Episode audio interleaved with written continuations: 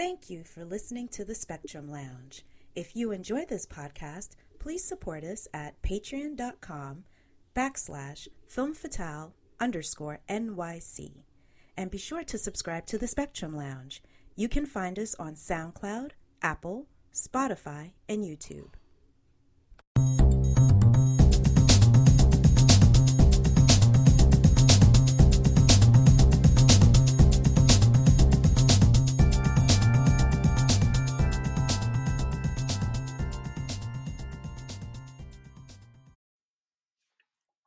Welcome to the Spectrum Lounge podcast, where we discuss creatives of color disrupting the game in TV, film, and pop culture. I am your host, Rebecca Theodore Vachon, and on this episode, I'm joined by Jerry L. Barrow as we review season two of the HBO Max original series, Love Life. Welcome back, Jerry L. Barrow. Well, thanks for having me, Rebecca. That's three, three for three. So we've done Harder They Fall. We Right. just recorded one for King Richard, and this is yeah. And kudos, to Yay. him. he is a champ. He's recording two podcasts. We're, I'm recording two podcasts tonight, so let him I'm- out. I'm- a ten minute water break. and, and I'm on East Coast time. You were you you in sunny LA. After Yes. this is over, you still got the rest of your evening. Mine is done. I went to get some water. I was I was almost distracted, Mhm. and I was like, nope, I don't have time for that. I got to record this other podcast. If you know, you know. And so. Uh-huh. hmm So um, I'm really excited about um, reviewing this series. I knew about the first season of Love Life, but Anna Kendrick, I'll be honest with you, I didn't really pay attention to it. Um, it did get good reviews. It was kind of on my list of I'll get to it. Um, and then when they announced season two of Love Life, it, for anyone who knows, Love Life is basically an anthology series where each season follows a protagonist on their journey to love. So season one uh, centered around Anna Kendrick and just her various, you know, failures and triumphs in finding the one. Um, and so the second season, they cast William Jackson Harper. Um, for fans of The Good Place, Yeah. or uh, if you're watching uh, the Amazon series The Underground Railroad, uh, William Jackson Harper stars in both. He plays Chidi, Chide um, in The Good Place. And so when they said that this season was going to be centered on a black man, I was like, what? Yeah. Mm. um, and so, of course, I, I started watching it. And uh, Jerry, did you watch it first or I watched it first? I'm trying to remember who. I finished it before you did. I think you might have told me about it, but I finished it before you, and because I couldn't stop it. Once once I got once um well they they dropped them in like groups of three. Yes. So when those those last three or four dropped, I couldn't wait. So I think that's what happened. I think you might have started it before I did, but I think I finished it because I became such a huge fan.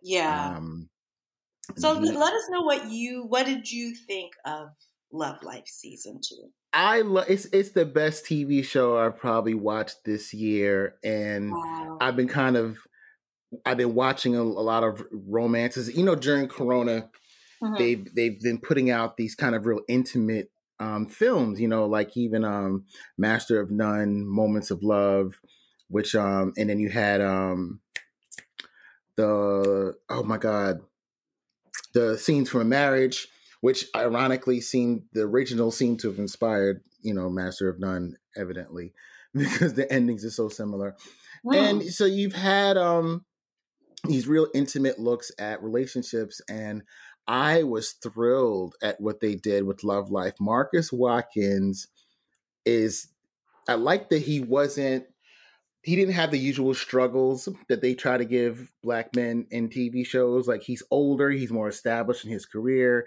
He's not trying to figure it out but he is trying to excel. He's he's already figured out in his career what he wants to do. He's motivated he's accomplished but he's not satisfied and that can be good and bad ambition can be mistaken for not being happy a lot of times in your present life and i can relate to that a lot as a black man i get when i get when i express things i want it comes off like oh you're not satisfied Um, mm-hmm. So it's challenging to be grateful without appearing stagnant. Like you want to, you want to be grateful for where you are in your life, but you can't settle. Like you can't get, you can't get stagnant.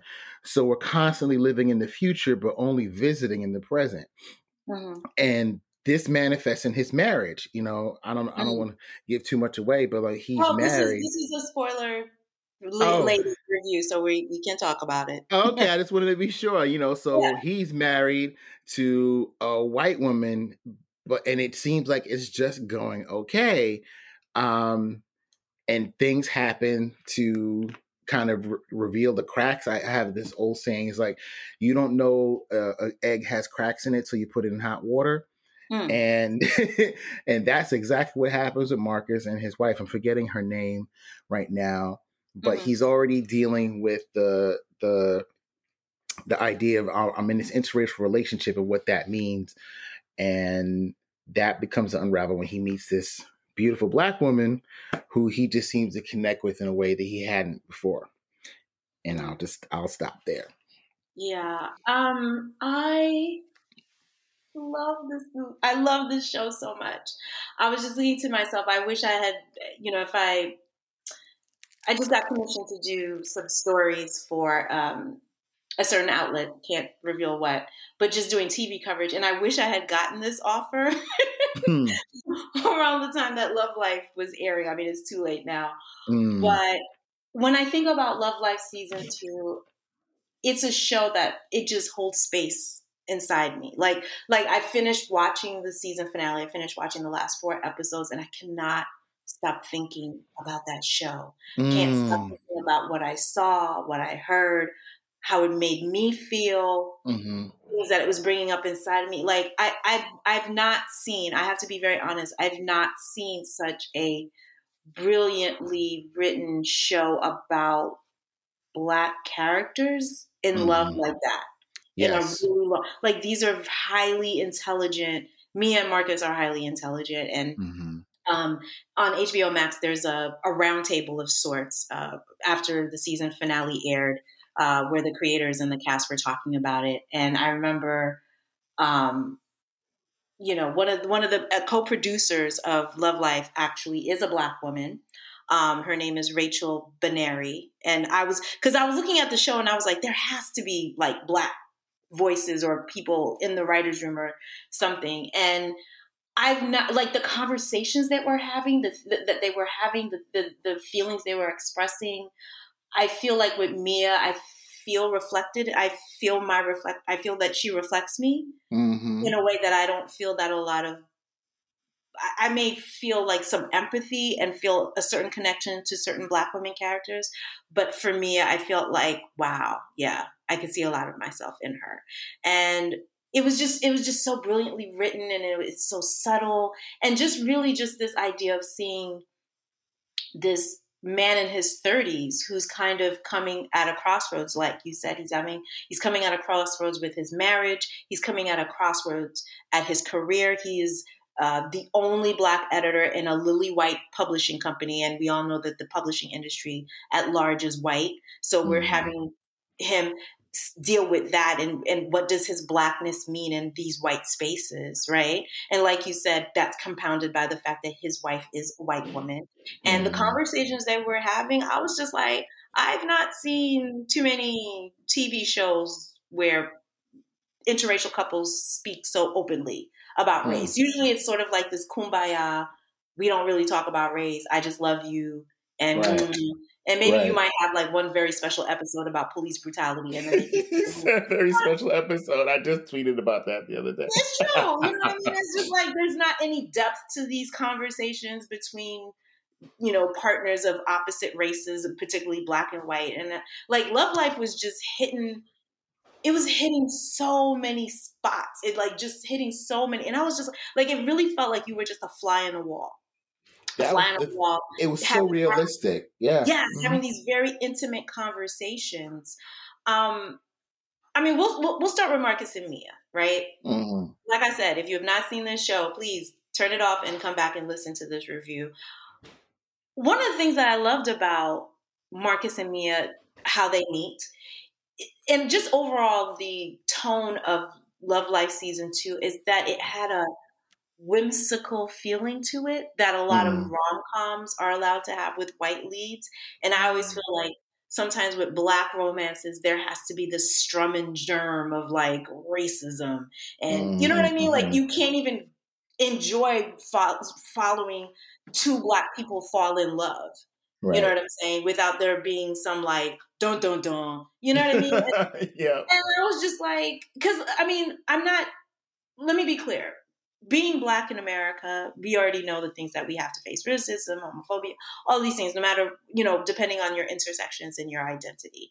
Um, so I'm certainly not saying that these things aren't important to talk about, but I always feel that there's a lack of care in developing who these characters are and how they find their way to each other, right? Yeah. And one of the things that by the time we get to the last episode with Marcus and Mia, I felt like they earned it.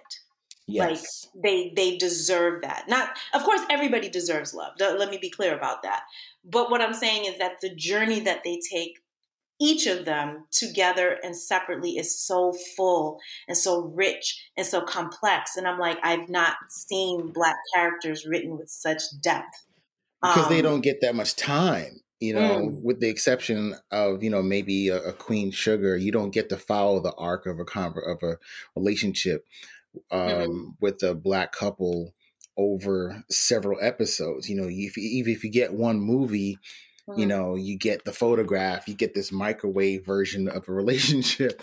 You yeah. don't get to see them fuck up because you know when you watch a movie, you know you know there's going to be they're going to meet in the first act second act there's going to be the conflict and then by the third act they're going to try and resolve it somehow with a mm-hmm. with a series you get you, they keep you guessing and on your toes a little bit so mm-hmm. when the when the when the mistakes come when the fuck ups come you're like oh and it's like there's no guarantee that it's going to get wrapped up all nice and clean by mm-hmm. the third act you know they could drag it out for as long as you want you know and then you and, and they play with you in the fact that there's reconciliations and there's breakups and then there's near reconciliations and it's like but it's so realistic. That's how real relationships work. They're not all okay we're in love and then we hate each other.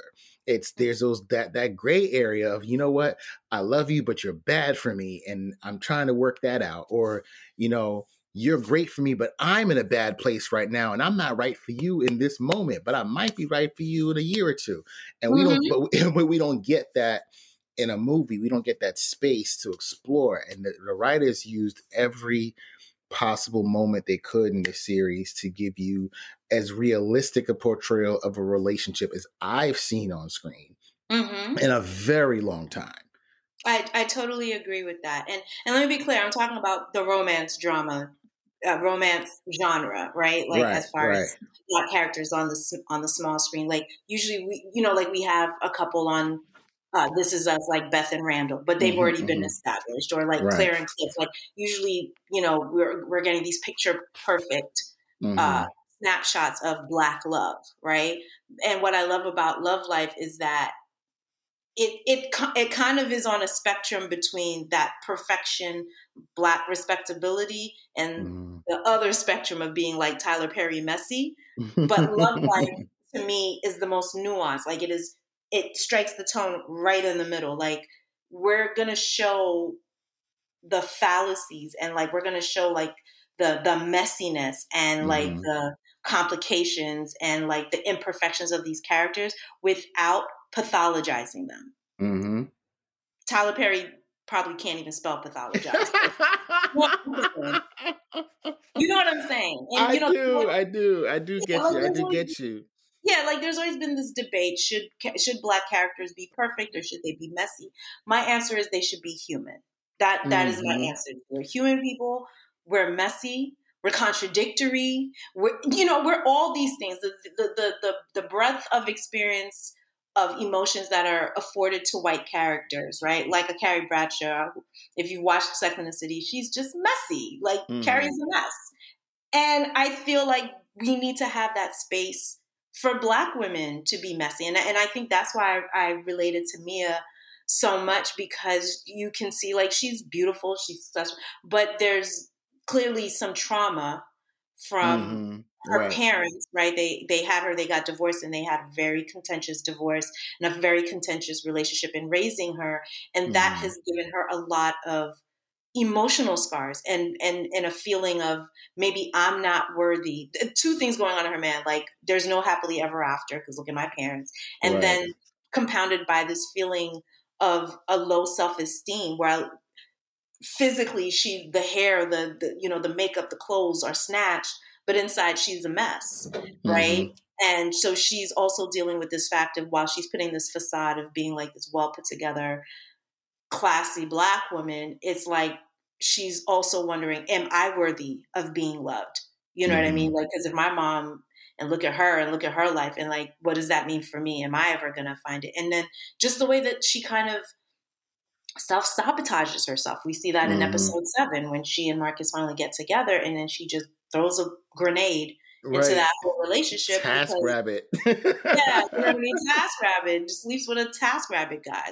You know what I mm-hmm. mean? And now that she had the relationship that she wanted with Marcus, but then having to go back home, and I could relate to that. How you can be you can feel emotionally balanced and then mm. going back to your family can fuck that all up, mm. right? Because that those past traumas and those fractious relationships with either your siblings or your parents can make you revert to that 12 year, 12 year old mm-hmm.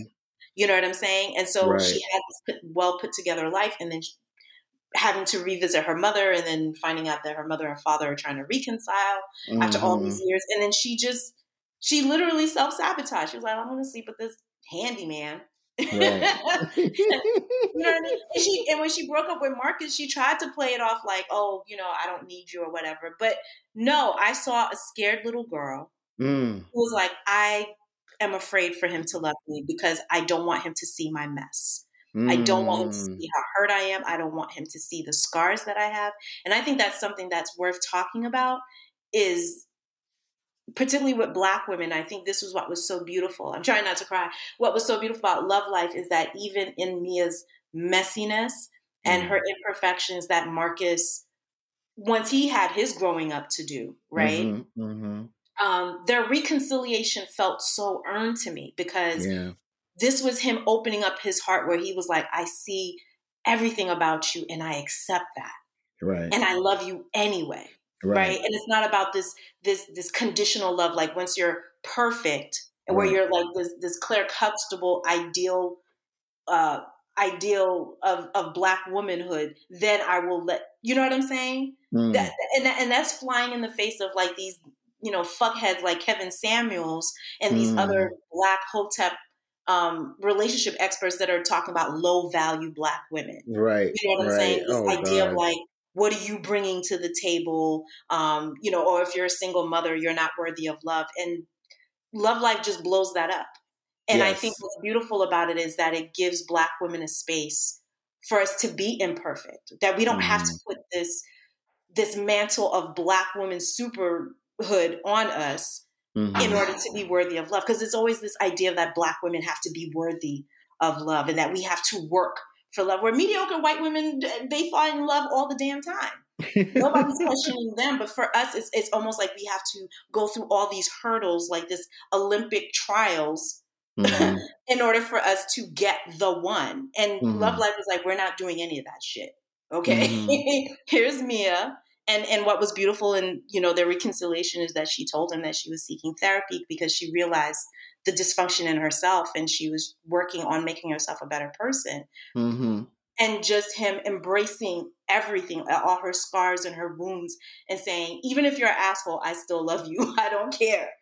Like that's, I, that's a powerful, those are some powerful images. I think what helped Marcus um, get to that place is that he did a lot of fucking up on the way mm-hmm. to her.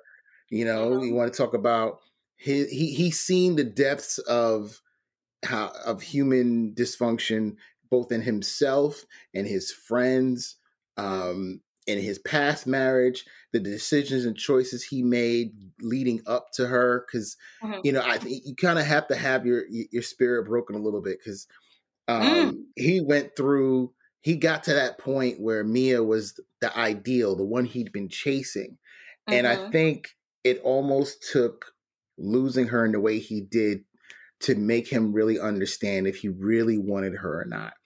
Because yeah. it's easy to say you want someone when she she was like the trophy. If you mm-hmm. if you want to be honest, she was you know mm-hmm. she was, go- you know, gorgeous, funny. She connected. She was the the the holy grail. So getting her was almost, but getting her was almost getting the um the false version of her, or the incomplete. I won't say false. She was incomplete. Mm. He only mm-hmm. saw one that one side, and right.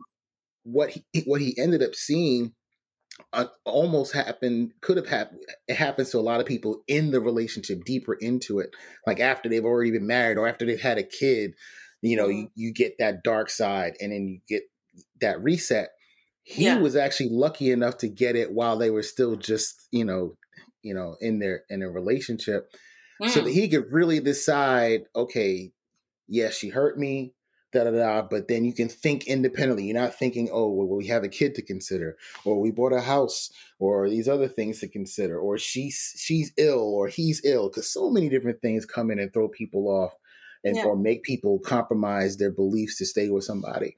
But it was pure and simple. Yeah, you know, I don't want to be with you. I, I you know, mm-hmm. and I know that was devastating to him, especially as a man that's used to being driven and used to getting things if he feels like he worked for it. And I think up to that point, he felt like he had worked. He had used the word earn earlier. He mm-hmm. felt that at that point he'd earned her, but he hadn't. Mm-hmm. and he says it later on, saying, "You know, I realized that I have to step up the plate to her for her." repeatedly not just mm. one time mm. but like continuously and then you realize you take a comfort in that because mm-hmm. you know you can see a lot what, what some men won't won't confess is that they they they feel the pressure of stepping up because they don't feel like they can. But when wow. you get that confidence and realize, you know what, I could take whatever you can dish at me. Mm-hmm. That's a different kind of acceptance. That's a different level of love. But I don't think it takes a lot to get there. But Marcus went through several crazy relationships. He, he, after the divorce, he meeting chicks in bars and going back to mm-hmm. dorm rooms. Like when you've slept with a woman, when you're a grown man, I mean, and you've had sex in a college dorm, you've hit bottom to me. oh, you're right. You have hit. What are you doing? you have hit bottom. He was like, "Are you at least a TA? Like, come on, dog." Like he was kind of rationalized that shit yeah, they had to check in at the front desk. And Yo, yeah. the security guard was giving him so much shade. Like, dude, yeah. what the but, hell are you doing here?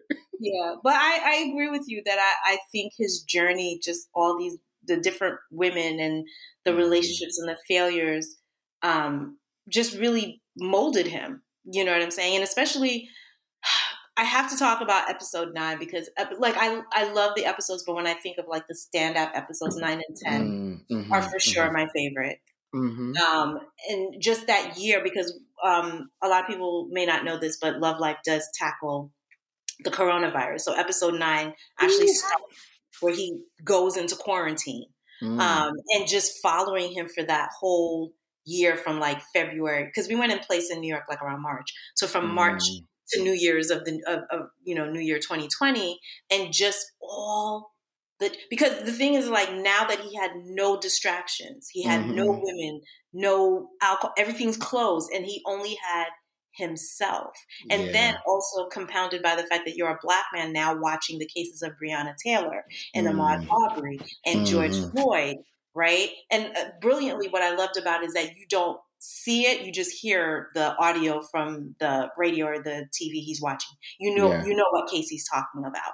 Right. And just right. that scene of him just being on the bed, just mm-hmm. kind of like in that fetal position. Mm-hmm. Like just the way that they just show Marcus's vulnerabilities, like you know, because sometimes the stereotype of black men is like they're cool, they got swag, they know everything, they're sexual beasts, and they're mm-hmm. just got it together. And Marcus is not any of those things. now, Marcus, he has style, he has swag, but he's he's in a crisis. Like he's in an yeah. existential crisis, and you're just this black man. Number one, you're sequestered from everyone you know and love. You're having to deal with the coronavirus. Then we find out that they've you know fired most of the staff, and so it's all the work is on him mm-hmm. at his mm-hmm. publishing house. And then on top of that, you're seeing black men who look like you being murdered on national television. Like mm-hmm. that's a lot. And the one thing that I did appreciate, and I think, and again, I really want to talk, I would love to talk to Rachel Benari, the Black woman executive producer, because I feel like that was intentional, mm. was the scene where he's going through the midst of this and then Mia calls him. Because I'm guessing, mm. you know, she's she's sequestered, she's feeling it. And then she right. reaches out to him after, you know, this is a year after the breakup. And she's just sort of like, hey, I want to see you. You know, right. well, remember when she she confesses the reason why she broke up with him was because she slept with somebody else. Because mm-hmm, mm-hmm, mm-hmm. he didn't, like you said, incomplete. He didn't have the yes. whole story. Right. And then she was like, "Yeah, you know, but I, I feel really bad. Um, but I want to see you." And so I'm, I'm, pretty sure Mia was feeling a lot of things he was feeling, plus wanting to feel a connection to him. Mm-hmm. And at first, I was sort of like, "Okay, let's see how this plays." Mm-hmm. And they do something brilliant. Marcus says no. Mm-hmm. He was like, okay, so you just told me you slept with this. I'm good. He was like, he was, and he was like, I'm good. And the reason why I appreciated that is because number one, it was showing that Marcus was kind of dealing with his codependency, mm. where he realized he mm. had to work out on himself. Like while it would be so easy to run back to Mia and just you know be comforted, he was like, no, I've still got work to do and yeah. he and also he had to process the information she had just given him.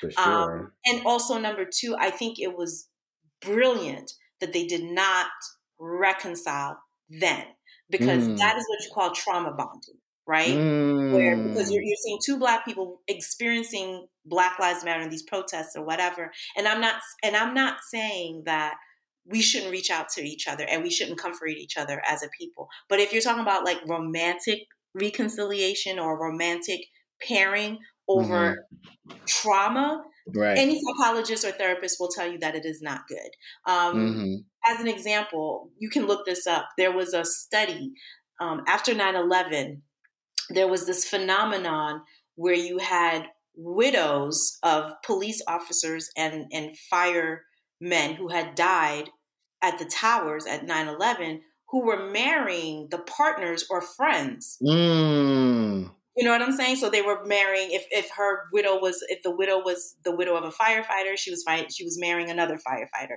If she was the widow of a cop, she was marrying another cop. You know, Do you think saying? that was that Marcus's wife did a form of trauma bonding by dating his friend? Maybe because she's like, I lost him, Mm-hmm. I can't have him. He's kind of he's not physically dead, but he's emotionally dead. But the right. closest thing to him is his best friend. There's something because mm-hmm. he admitted um, when when they reveal I forget which episode that one of Marcus's friends is mm-hmm. dating his ex wife. Yeah, he said, "Yeah, I always knew you had a crush on her." Like it's something he knew in the back of his head, which is kind of a creepy, crazy thing to know about your boy that he had a crush yes. on your wife. But yeah but then we don't hear like what what was her motivation you know mm-hmm. did he mm-hmm. pursue mm-hmm. her did she pursue him you know so that that just what you said just made me think about that and um mm-hmm. that's one of those things that marcus has to overcome another one of those things that tears away at whatever was there before you know right um you, that that whatever callous you had or whatever belief system you had about relationships everything's getting challenged. Wait a minute, I'm getting divorced. Wait a minute, then my best friend is dating my mm-hmm. ex. Like, how do I feel about that? You know, I don't love her, but this is bought. And so he's working through all of that shit. And, and being sequestered. I, and, and, being sequestered. I, I, there were so many parts about the episode I love, but when he was on that Zoom call with the company, it, it, it just resonated with so much. So many of my friends were going through because I wasn't working at the time. I had already been laid off um, right. by the time the pandemic hit, like hard, hard. But I remember being, uh, you know, hearing my wife on the on the on the calls with her company, and they got all these. They're asking every black employee, "Well, how do you feel?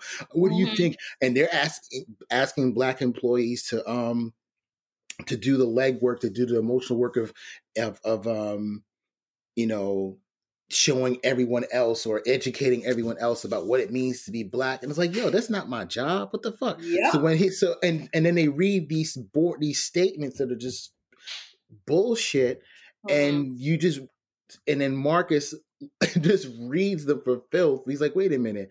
You've been get you fired all the other black people but you care about black lives? And then you're mm-hmm. giving the one black guy left here all the work? You know what? Fuck you. I'm out. And he quit. And i'm telling you that resonated to What's that? No, I was laughing because it's so true. it's so true, and so many people have been doing it. They're like, you know what? This isn't worth it. This mm-hmm. is not worth it, and y'all are all full of shit. I am not mm-hmm. going to be here to be the person to make you feel better about being you know and and a year later i would love for people to follow up with those companies who made all those pledges in 2020 mm-hmm. to to to donate money or to to support black people how many black people have they hired in that year since yes you know? yeah yeah, and uh, oh, that was brilliant. That William Jackson Harper. I know that he needs to be in the in the awards race conversation next year. Yes, for the Emmys, Best Actor. Um, Absolutely. any doubt that William Jackson Harper is not a leading man, please, please, mm-hmm. life. That's not that's not up for debate. No, but I agree with you because there, there were so many things going on in episode nine because episode nine was aptly called Marcus Watson's. It was mm-hmm. it was his, and it was really about him growing. So mm-hmm. even when you know when when Mia called him trying to reconcile and he said no. Mm-hmm. I mean, it was like, oh man, Marcus, but I understood it. But and more importantly, I understood intellectually that it was it would not have been a good idea for them to no over not at all or it, you know a shared trauma like that's not you know what i mean and and what goes on is that he still got work to do. He's still working on himself emotionally. And I think what was so beautiful about his growth mm-hmm. is that you saw him become less self-centered, right? Because as somebody who you know suffers from anxiety or whatever, and Marcus definitely suffers from that. Sometimes you can get mm-hmm. caught in your own head, and it becomes right. like this infinite loop. And then what happens is that sometimes you lose track of people who are around you or you're you know what i mean like you're not as present in mm-hmm. your relationships and what was what we saw marcus do is to start to step up before mm-hmm. he could mm-hmm. step up for Mia, he had to step up for the people in his lives, like his sister. The next yeah. scene, we see his sister getting married, and mm-hmm. he's there and just genuinely happy for her. He's not going into his existential, oh, woe is me. When am. I? No, he didn't do any of that. He made that about his sister. And shout out to Punkie Johnson, mm-hmm. who plays his mm-hmm. sister. Um, and of interest, uh, his sister, uh, Ida, um, is a lesbian. So the wedding is to another woman. And I just loved having that queer representation. Mm-hmm. And I mm-hmm. love the relationship that he had with his sister. Yes. Um, you know what I mean? And yeah, but it's like, so by the time he meets up with Mia again a few months later when they meet for lunch, mm-hmm. he was ready. Yes. And she was ready. Mm-hmm. You know what mm-hmm. I mean? And then just going into episode 10, it was just like episode 10, I was just crying throughout the whole episode because it was just, it was just this exchange of support. Like, you know, they start by going to the play that was written by one of his exes, and she makes fun of him, talk about little drink for a little boy or something like that. you a little mess. And what I loved is that Mia just was amused by it. I thought it was going to mm-hmm. threaten their relationship. She was, was like, I don't care about that woman. She was like, my relationship with you, that we're good. Um, and you know, he's just sitting there, kind of like, you know, he's quit he's quit his job. He's freelance editing, and she was just like, Hey, babe, I've got you. Why don't you write a book? Mm-hmm the, mm-hmm. the, the, mm-hmm. things that you've experienced as a black man, an all white man. And she was like, I got you. Mm-hmm. You know what I mean? And it's it wasn't like in some black woman is the mule. Let me support this, you know, shiftless black man. No, that was not it at all. Um, you you will see how they step up for each other throughout the episode because later on, she's complaining about her job, she's like, "It's just BS," and he was like, "Quit your job." Right. I got you. you know what I'm saying? And then just the ending when he surprises her with that Christmas trip to, to where Bahamas. was it? Bermuda? was it Bermuda? Bahamas? I thought. Oh, the Bahamas. Mm-hmm. Because I remember you had you had watched the episode ahead of me, and you mm-hmm. were like, when you you were like, I am just like applauding Marcus right now, like, and I'm yes. like, what are you doing this episode? because she was at the end, her wits end, and mm-hmm he just swooped through with the with the surprise and mm-hmm. just said, "Here, my mom's here. She's got the baby. I know you needed a break. We're mm-hmm. gonna. We're not. I'm not just giving you a break. We're gonna go on vacation." Mm-hmm. And she's mm. like, "I'm not wax." He's like, "I'll wax you." You know what I'm saying? you know. And then they flew first class, and it was just like from top to oh. bottom. He just thought of everything, and it he was just you know. He really really like just to see the evolution of him from becoming like this kind of self-centered and kind of scary mm-hmm. you know mm-hmm. scared boy inside sometimes and he just like he just stepped the fuck up and she stepped up like they they are just so perfect for each other. And and I think this is why uh, going back to when you know I was glad that they didn't do the um, mm. the trauma bonding as a oh this is mm. bad. It's because I think they were trying to make the bigger point that Mia and Mia and Harp, uh, Mia and Marcus are not together just because they're both black. It goes way yeah. deeper than that. Mm-hmm. Way deeper than that. Yes, they are both black, and I was hoping that he was going to end up with a black woman. I'm not going to lie, but I think the thing is that Marcus and Mia are truly they're soulmates. They are mm. the one for each other. They're just these two black nerdy like you know what I mean? Mm. Like they're mm-hmm. just so, and it, it is yes, it's their race. They definitely have a shared experience, mm. of, you know, communal, um, cultural communal shares, right? But it's mm. also mm-hmm. more than that. It's just the fact that he gets her, she gets him. You know, because there's this idea that black people just get together because they're just black. No. Right. right, right. What yeah. what I loved about it is that in, in, episode 10 i had i was on the edge of my seat because i kept expecting something to happen bad to happen mm-hmm. i was like mm-hmm. okay they're happy they're together so what's going to go wrong and while they did have some challenges it didn't blow up it wasn't like and and, and it, there were even callbacks to the first episode for me when they and when he has that event and I think as a publisher is going to be there, and she's really yes. not into it, mm-hmm. and she's kind of checked out. And mm-hmm. it reminded me how at the where the party where they met, they both went outside to hide, and she said, mm. "You're in, you're in my hiding place." But he and he saw that he recognized that she had retreated from the event just like the night he met her. Mm-hmm. But instead, he said, "You know what? You're the priority. Let's get the fuck up out of here." And Jerry, when I tell you that, that scene, I had tears in my eye because I was like, he gets it. Yep. Yep. Because uh, someone else would have been like, "Well, f her. She's gonna have her little attitude. I'm gonna just keep going my little with my interview. F or her. do this, or do this for me. Hang right. in there a little bit longer." And they would drive yeah, home that night all mm-hmm. mad, and he'd mm-hmm. be saying, "I'm sorry, I'm sorry," but instead he was like, "No, Right. This interview's over. Let's be out. yeah, and I, and I love that before he, you know, even before he said, "Let's get out," it's the conversation that they had where mm-hmm. you saw how both of them had grown as people had grown as partners and individuals because they were honest about how they felt. She was mm-hmm. like, "I'm burnt out because I've been with the baby. I've been with the baby ten days while you've been on this book tour." Mm-hmm. And then mm-hmm. he was like, "Well, you know, the reason why I took this event is because I'm afraid that if I say no to any event, all of this will go." Like they were both sharing mm. their vulnerabilities, and that's been the right. that is such a a frustration when you see certain couples that fall apart on TV or film. I was like, if y'all had only talked to each other, and mm. that was that occurred to me. Um, there's this HBO Max series called Starstruck, which I totally love, but so mm. much of the, the tension and the conflict is because they don't communicate with each other. Mm. They just mm. make assumptions about each other and they just break up. Whereas here in this scene, now Mia and Marcus were both being honest about each other, expressing their fears, expressing their anxieties, and then he was just like, "All right, let's get the hell out of here." Mm-hmm. And I mm-hmm. just love seeing how like like they were throwing back shots. right, right, right. Black married couple with a baby, and they were just partying like college students. we got a sitter. it was so cute. And then remember, she puked while they were driving yep. home in Uber. Mm-hmm. She looked over the side of the door, and then you see the next scene they're at a gas station. Of course, I'm sure the Uber driver was like, "You gonna clean that up?" Right, right.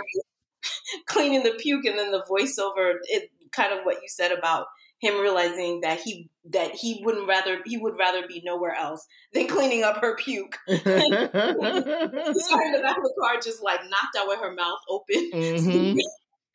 and he, he was just like, yeah when he yeah. said I had to show up for her, you know, repeatedly. And you know, um, yeah. when you've cleaned up a woman's puke, then you know you're in love, man. So yeah. I mean, I'm not trying to overshare here, but it's like my current partner. Mm. You know, like I have like when we go, like usually when I go to bed, you know, with a partner present, you know, I, I'm gonna do a little something, something. You know what I mean? I'm not putting on makeup or anything, but you know, mm. I'm trying to have the hair cute and maybe put on a little bit of lip gloss and whatever. And I came to bed and he was looking at me. He was like, What are you doing? and I was just like, Well, I'm getting ready for bed. He was like, Okay, so you're getting ready for bed with earrings on, makeup.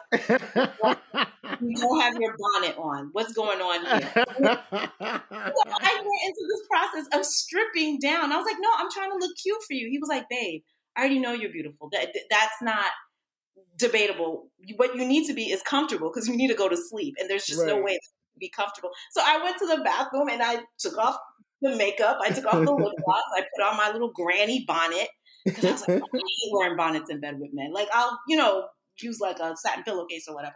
And so I Mhm. here I am looking like stripped down, and he was like, "That's hot." I was like- and that's how I knew I was in love with the man because I was like, "Oh, so you accept me like this?" And there's no. I was on day two of my period, so I'm bloated on top of everything else, and he did not care. He did not care because that's what that. This is me looking my most authentic. This is how I really look when I go to sleep. Right. And he was like, I don't want that. He was like, that's not, you don't need to do this performance for me. It's not necessary. You know yeah, I mean? and, and bonnet Yeah. core is a is a subgenre on Pornhub. So man is invested in me wearing my bonnet. we need to talk to a therapist about this, but it all like, I guess I should. I don't. I have my theories, but this is a PG thirteen show. I'll save it for another day. But that's how you know, like as a woman, that's what I was seeing for Mia is that this man who just loved her and she didn't have to perform, she didn't have to be perfect, like she just has to be herself. That's all he wants from her. To you know what I mean? Just for Mhm. her to just be present and to be herself, and that's such a powerful statement, I think, and for him too, because she was the same way with him because she knew all his Mhm. mess too it's just it's just a beautiful season. I think I'm probably gonna go back and watch it after we finish recording this podcast. Um, but I do I, I will say this, and I, Mhm. I'm sure I'll have some people in my mentions over this, but Mhm. I will say this: watching Mm-hmm. Love Life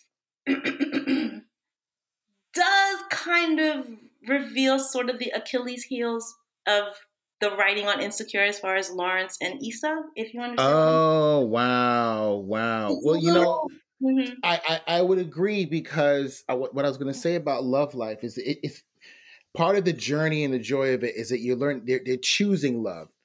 Um, Right. um, Marcus realizes he it has to be a choice. It can't be something that just happens to him or just seems convenient and you know or just seems like something he wants. He has to choose it, and she has to choose him. She learned that as well Mm. and what and, and the failure we're seeing with insecure this season in particular with Issa and Nathan is it doesn't feel like they're really choosing each other. It feels like they've both kind of just shrugged and said, "Okay, you're here and I'm here.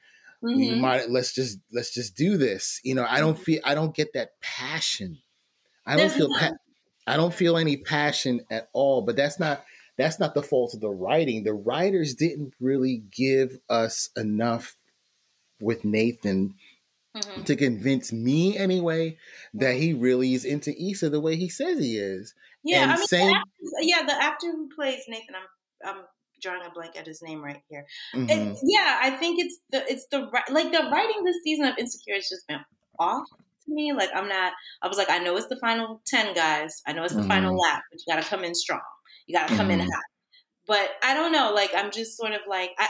I, to be honest with you, with the low key happy episode in season four, where Issa and Lawrence finally aired their grievances and had that long night together, Mhm. I was just like, okay, they're done. They they found closure. Right. Um, that beautiful scene where she's walking down, you know, that neighborhood in LA in the morning. Mhm. He offered her a ride. She was like, "No, I'm good. I got this." And you just see her happy and confident. I was like, Mhm. "Okay, so this is good." And then the next episode, you see her all hugged up with Lawrence, knowing. I'm like, "What are y'all doing?" Like, Right. this is this chapter is closed. So I'm not really sure why they're dragging out this Issa and Lawrence because I don't think they're the one for each other. That that Mm-mm. not anymore. It sounds yeah. messed up. I think before the baby, maybe, but definitely not now. No, that his life is just so radically different. Mm-hmm. You know, he's a father now. He's I don't know if he's still in service. Like he's just just let him go, girl. Let Mm-hmm. him go. Yeah, because episode five, the one that aired last night, she saw him where she was At in the the hospital. yeah. yeah. But I- the thing is, I'm not. A, I'm not even advocating for her to get back with Lawrence. I'm just not feeling this relationship with um with, Nathan, Ken, with Well, Kendrick notice how she Sampson. Notice how Issa said that I love you, although it was in a kind of casual way, Mhm. and then he said nothing. Mm, and that's going to come back to be a problem later. That's a problem. But, but, but, here's the thing, and I and I said this. Uh, when you, especially the first time that you're going to tell someone you love them, I don't mm. think it should be like in a. There should be intention behind that. Not mm. a, oh, oh, that's one of the reasons why I love you. Ha ha ha. Mm-hmm, no, like if mm-hmm. you, at least for me, whichever right. gender, when you're there's been you know you're having feelings for someone you feel like you're ready to express that mm-hmm. you're in love mm-hmm. with them or that you love them there needs to be intention behind that mm-hmm. and not yep. like a oh i just oh i didn't really mean it no stand by your words you know what i mean um, and then of course that what it does is it, it, it i don't want to say it corners your partner but then there has to be this time to give you have to give space to the partner to to respond whether they feel mm-hmm. the same mm-hmm. way or not Mm-hmm. Don't expect anything. Don't say I love you and then you expect they're going to say I love you too. Like if you want to make yourself vulnerable, it's scary. Mm-hmm. I know that. Um, but yeah, like you still need intent behind that. And then it, it what it does is like the partner is going to have to be equally honest and just be like, "Hey, I care about you, but I don't feel the same way," or "I love you too. What's next?" You know what I mean? But the way that she just threw it there like a soft grenade. Like it, like it doesn't, it doesn't really hold them accountable. You can yeah. say the thing is, what's messed up is the what she said and the way she said it. You could be saying that to any of platonic friends too. Like exactly. that's what I love about you. That's why I love you. Like mm. the way she said it was not on some romantic. That's why I love you as my man. And then let's yeah. also remember he was the one that put the boyfriend thing out there first. Like she didn't yeah. even know even know her mom was on the phone, which I thought was cute. And she was like, Is this your boyfriend? He said, Yeah. You know, so mm-hmm. for her to try to turn this around to now saying, Oh, he doesn't have the same level of commitment to this as she does is, is kind of some bullshit because he's he's t- several times made it clear how he feels about her you know. And but here's the he, thing, though, mm-hmm. just because. But here's the thing: mm-hmm. just because he declared her as his boyfriend doesn't mean that he's in love with her. True. Can, like I'm not sure how Nathan worked this out in my head, works this out in his head, but this is why I'm saying there has mm-hmm. to be intention now. You have to have the intention when you're having this conversation because now it's mm-hmm. just going to open up all sorts of misunderstandings. And did you mm. mean that? Did you mean that in a joking way? Did you mean that mm. in a mm. romantic way? No.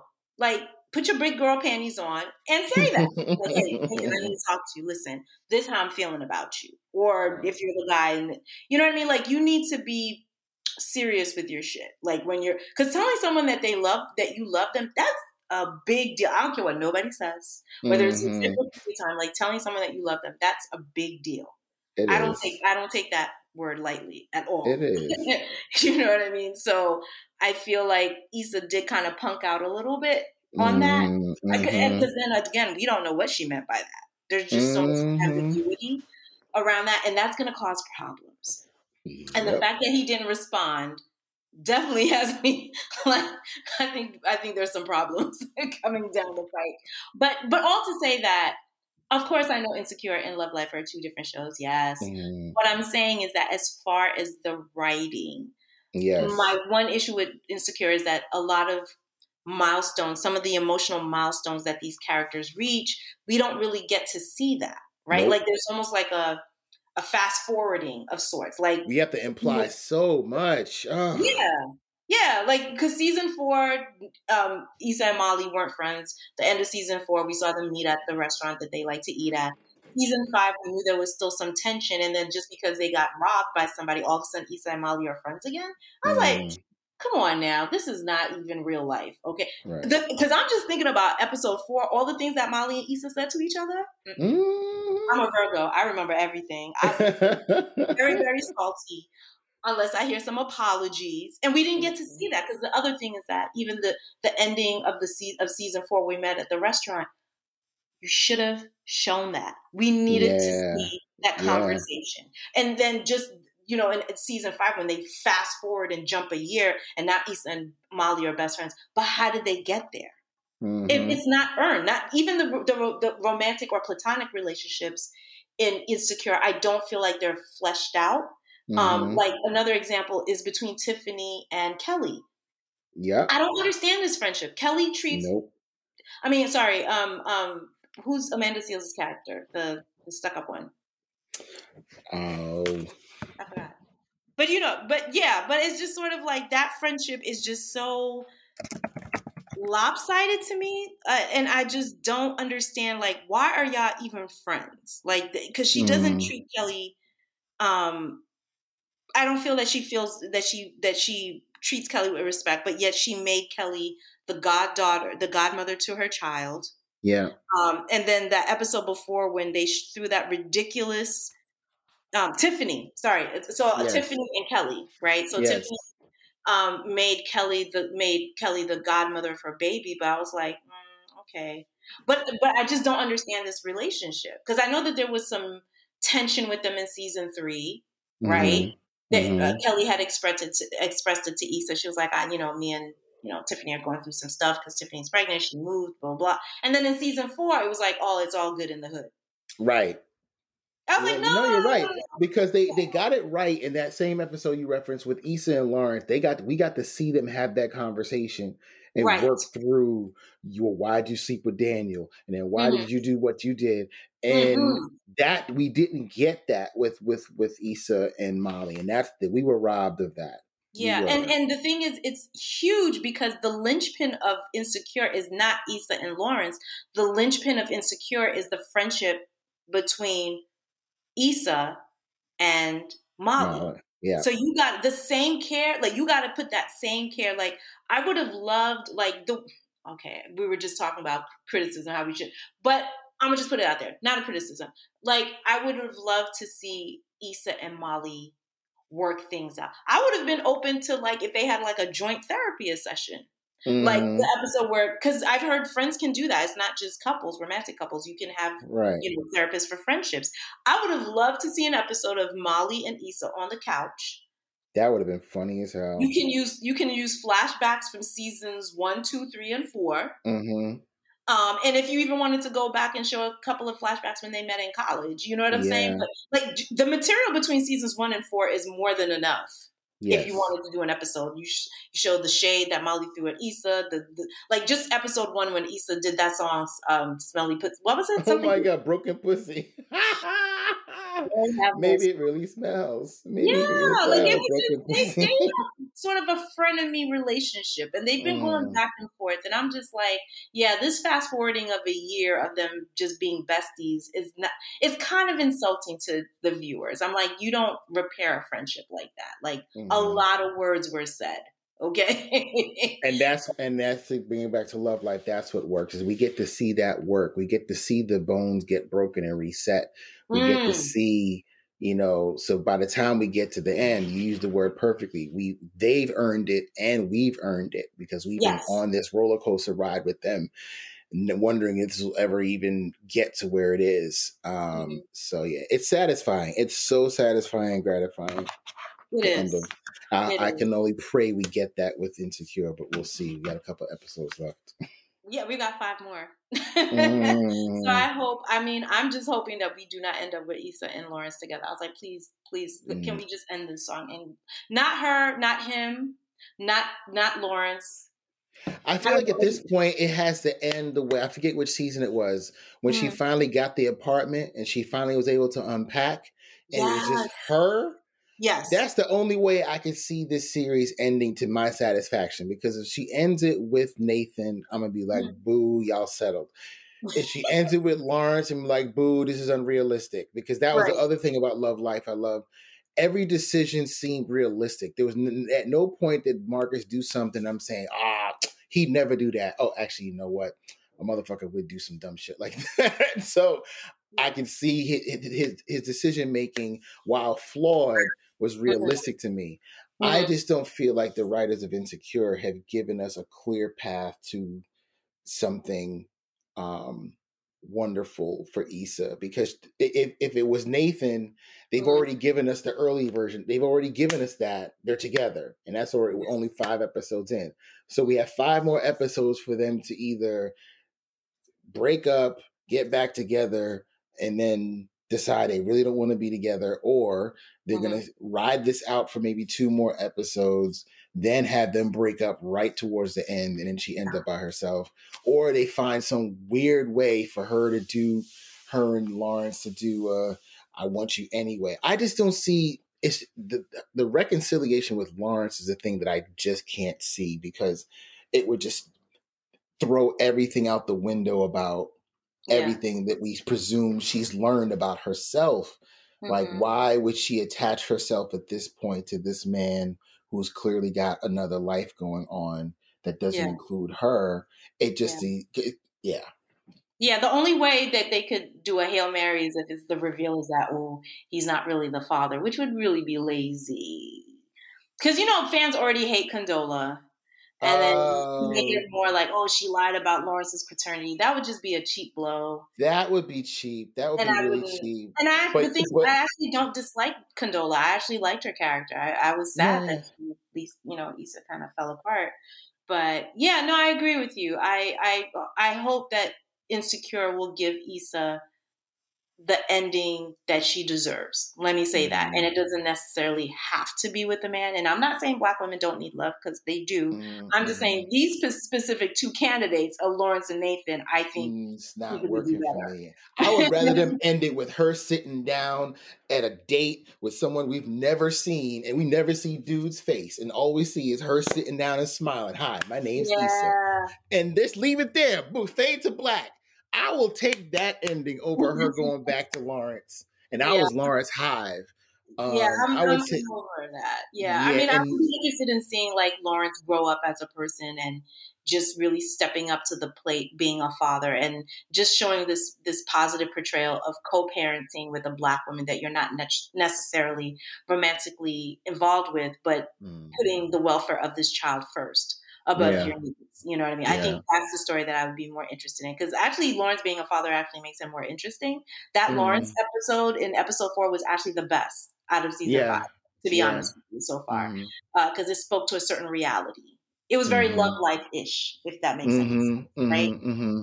So yeah, so um, all to say, Love Life on HBO Max season yes. two Mark, uh, uh, William Jackson Harper and Jessica Williams are freaking magic.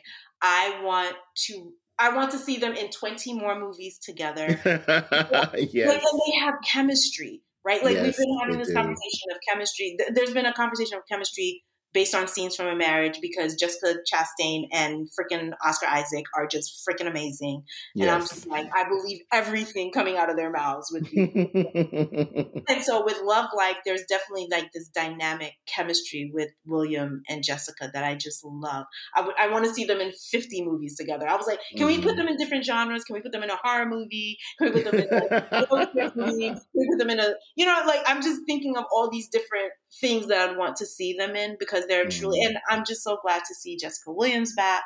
Mm-hmm. She's really like, to be honest with you, I mean, I've, I've seen her acting in other movies before, but Love Life, she is just like, oh no, she's acting, acting. Yeah. You know what I mean? Like, I always knew she was talented, but like, I think Love Life is really like her like i can do this i can mm-hmm. i can mm-hmm. be a romantic lead and i can carry this movie um, or a project or whatever she was just she was just perfect. She and William were just perfect together. So um, we don't know who's going to be. I, I, I don't I haven't heard news of a renewal for season three, but I think it will. I think they will mm-hmm. get a season three, and I would love if they continue with another character of color.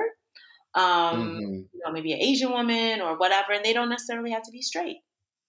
Mm. Um, that could be one. I mean, because can't just be straight love, right? Right. So I'd love to see like a queer man, like maybe like the lead could be a black queer man or mm-hmm. a Latino queer man, or you know what I mean, or someone who's trans. Like just kind of, you know, open it up to just kind of show that there's a spectrum of love. Love is not always, you know, like. And by the way, I watched. I'm almost done with season one with Anna Kendrick, and it's actually quite good. Okay. I like it. Yeah, yeah, yeah. I'll go so, back and check that out. Yeah. Well Thank you, Jerry. You're welcome. We got a double hitter. We got a double, double header, tonight. Yeah, double. See, that's yeah. how late it is. I'm, there's no such thing as a double hitter.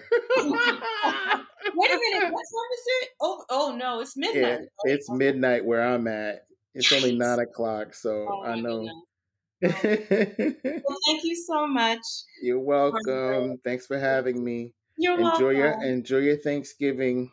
I will, and everybody. Yeah, well, I know some people don't celebrate Thanksgiving. For those who do, uh, Please enjoy your your turkey day. Enjoy your food. Yeah. So, All right. Thank you for listening to another episode of Spectrum Lounge. See you on the other side.